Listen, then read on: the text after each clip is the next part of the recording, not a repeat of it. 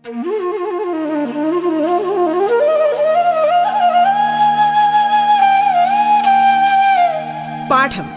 കേട്ടു പഠിക്കാൻ റേഡിയോ കേരളയിലൂടെ.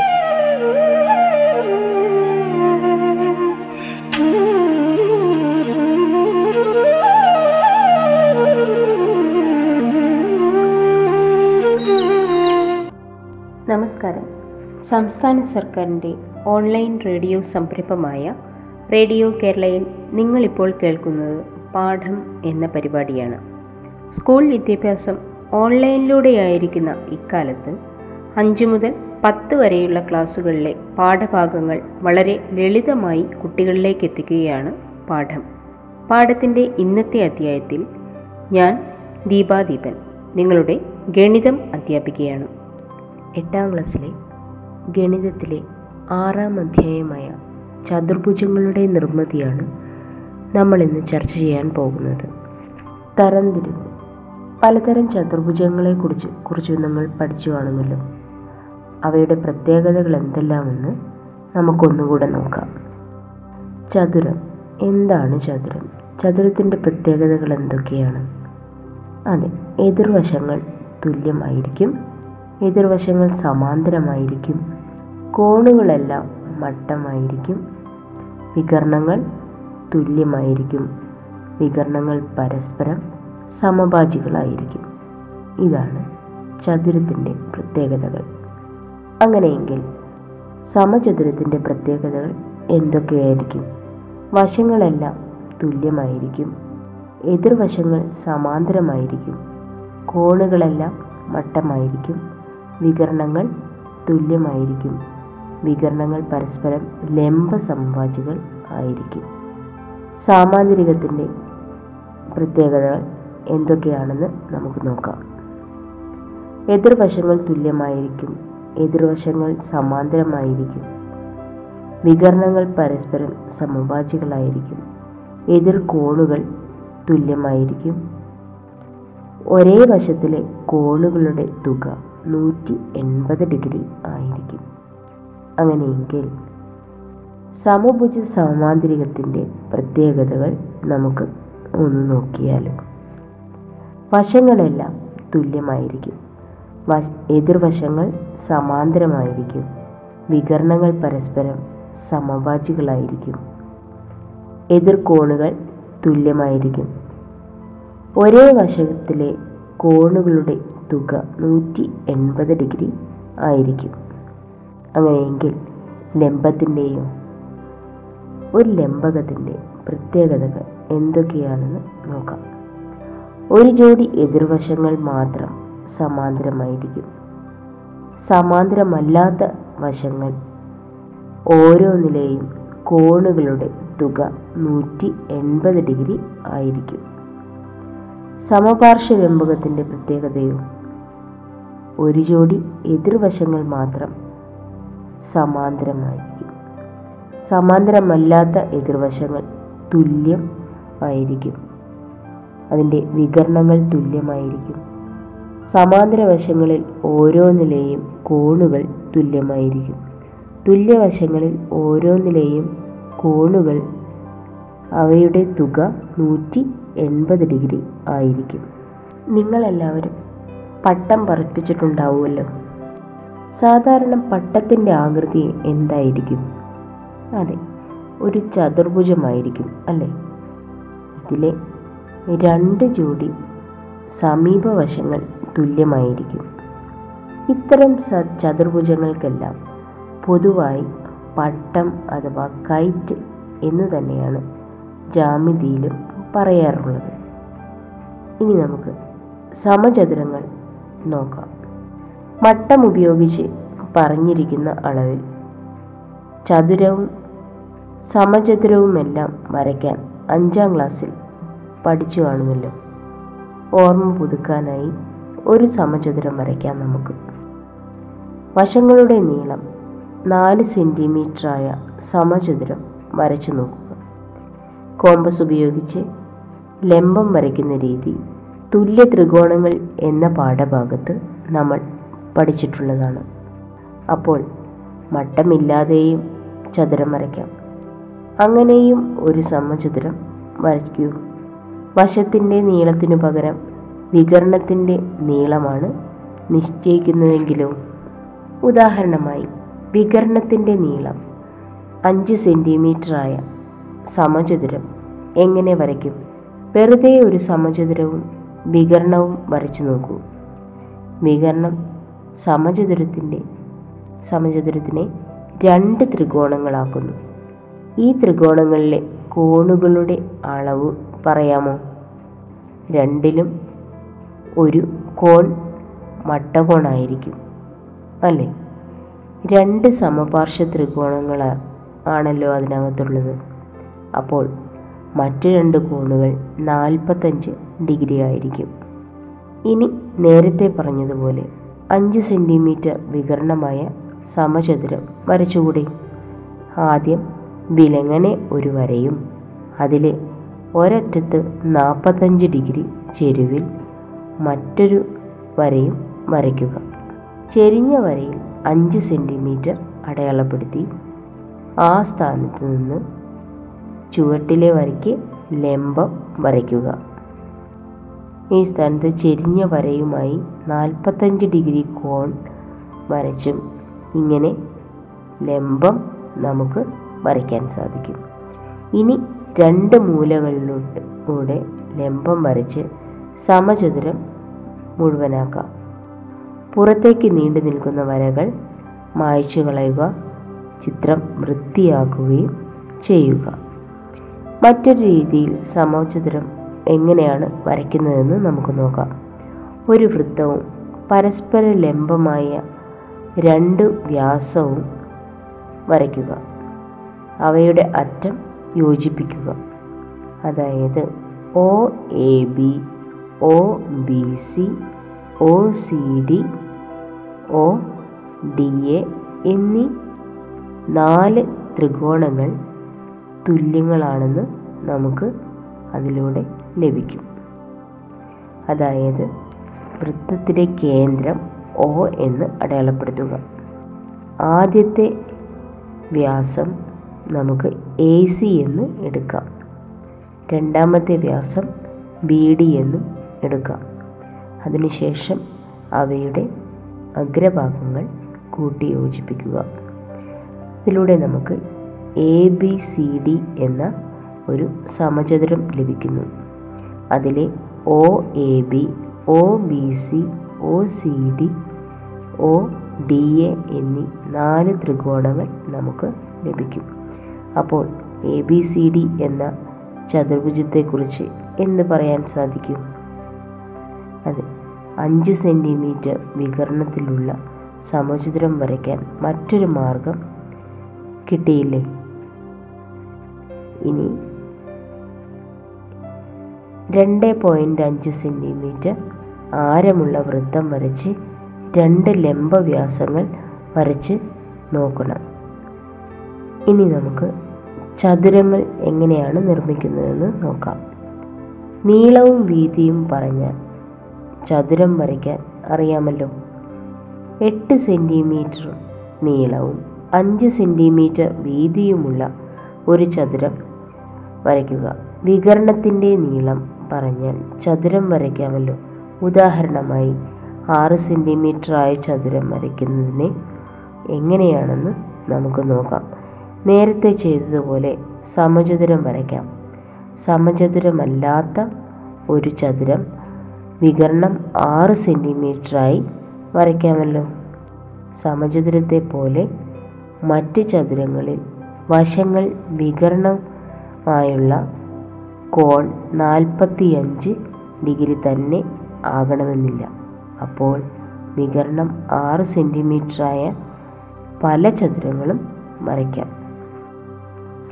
സമചതുരം വരച്ചതുപോലെ ആദ്യം കോണുകളും പിന്നെ ലംബവുമായ ഈ ചതുരം നോട്ട്ബുക്കിൽ നിങ്ങൾ വരയ്ക്കുക. വൃത്തം വരച്ചും നിശ്ചിത വികരണമുള്ള ചതുരം വരയ്ക്കാം.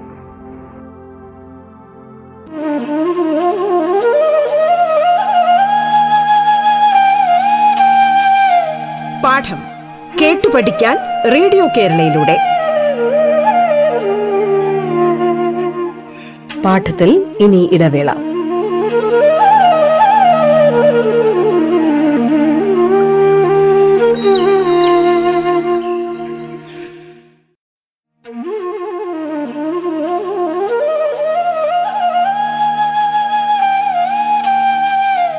പാഠം പഠിക്കാൻ റേഡിയോ കേരളയിലൂടെ. തുടർന്ന് കേൾക്കാം പാഠം.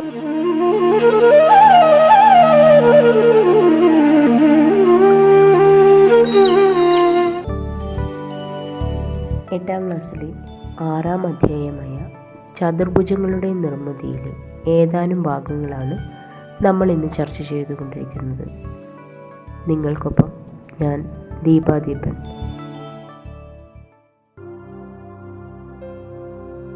വികരണത്തിന്റെ നീളം അഞ്ച് സെന്റിമീറ്ററായ സമചതുരം എങ്ങനെ വരയ്ക്കും? വെറുതെ ഒരു സമചതുരവും വികരണവും വരച്ചു നോക്കൂ.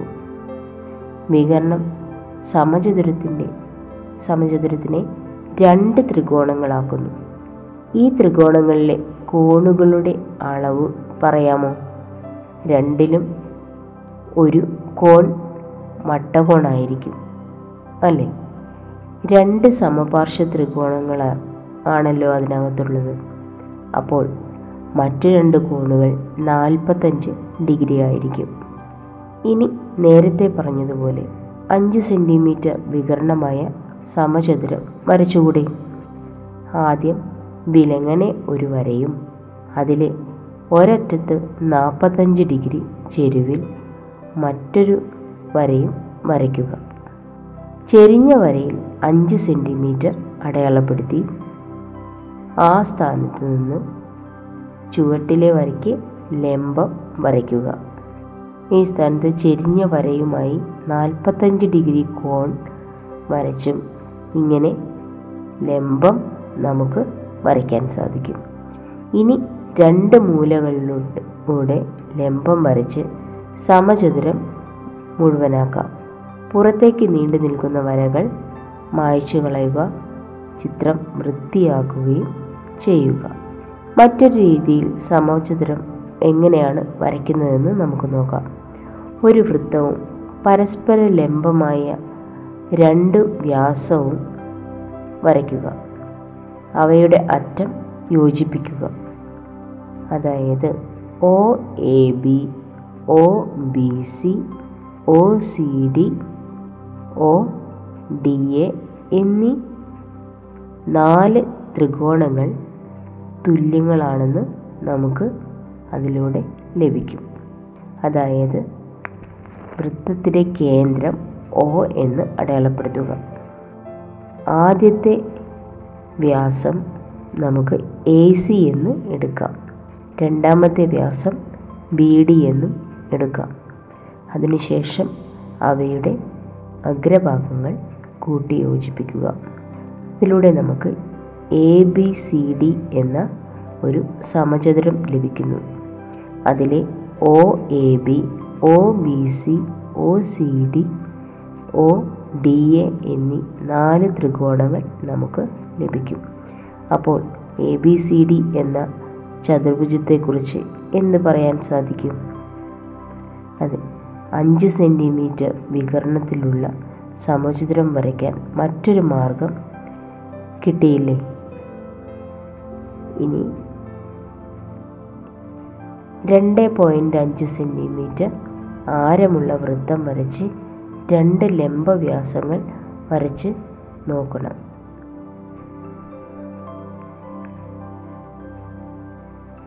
ഇനി നമുക്ക് ചതുരങ്ങൾ എങ്ങനെയാണ് നിർമ്മിക്കുന്നതെന്ന് നോക്കാം.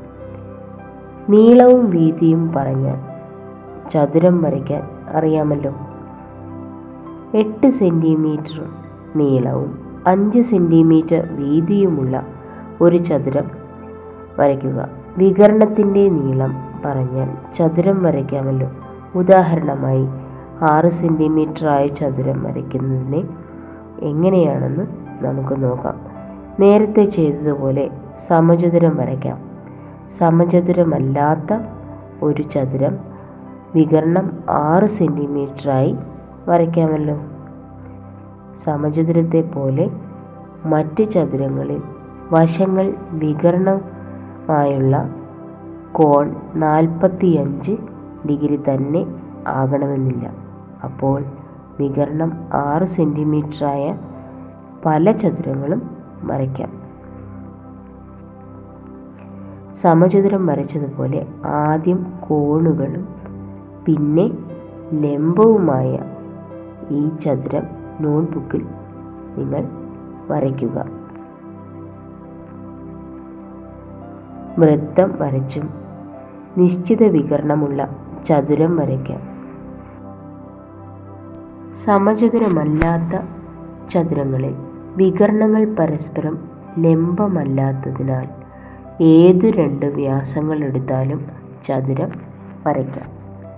ഇതുപോലെ വികരണം അഞ്ച് സെന്റിമീറ്ററും അവയുടെ ഇടയിൽ കോൺ നാൽപ്പത് ഡിഗ്രിയും ആയ ചതുരം വരയ്ക്കാമോ? അതായത് ഒരു വൃത്തം വരച്ച് അതിലെ വ്യാസം അഞ്ച് സെന്റിമീറ്ററായി എടുക്കണം. അതിലെ വ്യാസത്തെ നമുക്ക് വികരണമായി വരയ്ക്കുക. അവ തമ്മിൽ കൂട്ടി യോജിപ്പിക്കുക. രണ്ട് വ്യാസം നമ്മൾ അഞ്ച് സെന്റിമീറ്ററായി എടുത്ത് വികരണങ്ങളെ കൂട്ടി യോജിപ്പിക്കുമ്പോൾ നമുക്ക് ഒരു ചതുരം ലഭിക്കുന്നു. മറ്റൊരു ചോദ്യം നോക്കാം. ഒരു വശം അഞ്ച് സെന്റിമീറ്ററും വികരണം ആറ് സെന്റിമീറ്ററുമായ ചതുരം വരച്ചാലോ ഈ ചതുരത്തെക്കുറിച്ച് ഏകദേശം ധാരണ കിട്ടാൻ പറഞ്ഞ അളവുകൾ എടുക്കാതെ മറ്റൊരു ചതുരം വരച്ച് ഈ അളവുകൾ എഴുതി നോക്കാം. വികരണം ചതുരത്തെ ഭാഗിച്ചുണ്ടാകുന്ന ഒരു മട്ട ത്രികോണം ആദ്യം വരച്ചാലും വികരണം ആറ് സെന്റിമീറ്ററും മറ്റൊരു വശം അഞ്ച് സെന്റിമീറ്ററുമായ മട്ട ത്രികോണം വരയ്ക്കുക. ഇതിൽ കർണം ആറ് സെന്റിമീറ്ററും മറ്റു വശം അഞ്ച് സെന്റിമീറ്ററുമായ മട്ട ത്രികോണം വരയ്ക്കണം. അങ്ങനെ നമുക്ക് വേണ്ട ചതുരത്തിന്റെ പകുതിയായി മുകളിലത്തെ പകുതിയും വരച്ച് ചതുരം മുഴുവനാക്കാം. അതുപോലെ ചതുരം വൃത്തത്തിലാണ് നമുക്ക് വരയ്ക്കാൻ സാധിക്കും. ഒരു വൃത്തവും അതിന്റെ ഒരു വ്യാസവും വരയ്ക്കുക. വൃത്തത്തിന്റെ ഇരു പകുതിയിലും ഓരോ ബിന്ദു അടയാളപ്പെടുത്തി വ്യാസത്തിന്റെ അറ്റങ്ങളുമായി യോജിപ്പിക്കുക. ഇങ്ങനെ കിട്ടുന്ന ചതുർഭുജം ചതുരമാകണമെന്നില്ല. എന്നാൽ വ്യാസത്തിന് ഇരുവശത്തുമുള്ള രണ്ട് കോണുകളും മട്ടകോണുകളാണ്. മറ്റേ രണ്ട് കോണുകളോ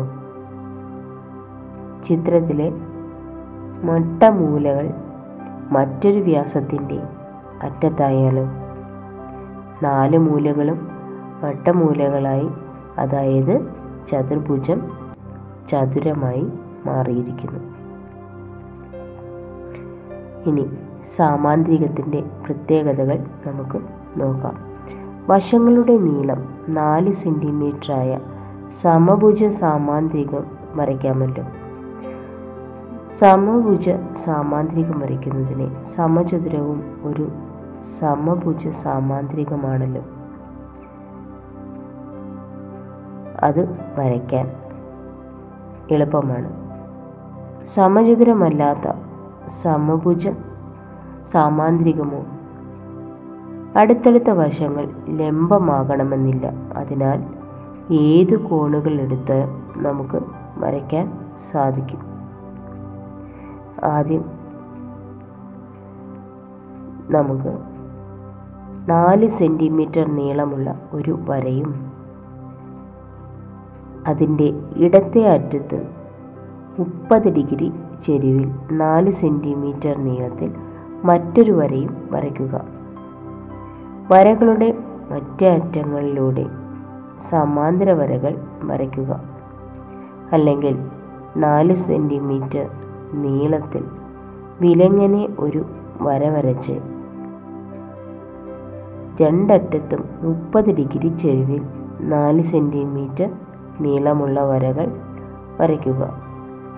ഇനി ചെരിഞ്ഞ വരകളുടെ മുകളറ്റം യോജിപ്പിച്ചാൽ മതിയാകും. പുറത്തേക്ക് നീണ്ടു നിൽക്കുന്ന ഭാഗങ്ങൾ മായ്ച്ചു കളയുകയും ചെയ്യണം. ഇതുപോലെ കോണുകൾ നാൽപ്പത് ഡിഗ്രിയായ സമഭുജ സാമാന്ത്രികവും വരയ്ക്കും.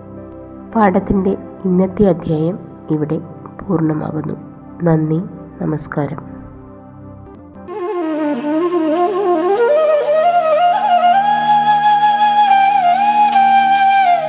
പാഠം കേട്ടു പഠിക്കാൻ റേഡിയോ കേരളയിലൂടെ. പാഠത്തിന്റെ ഇന്നത്തെ അധ്യായം പൂർണമാകുന്നു. ഇനി അടുത്ത ദിവസം കേൾക്കാം. നമസ്കാരം.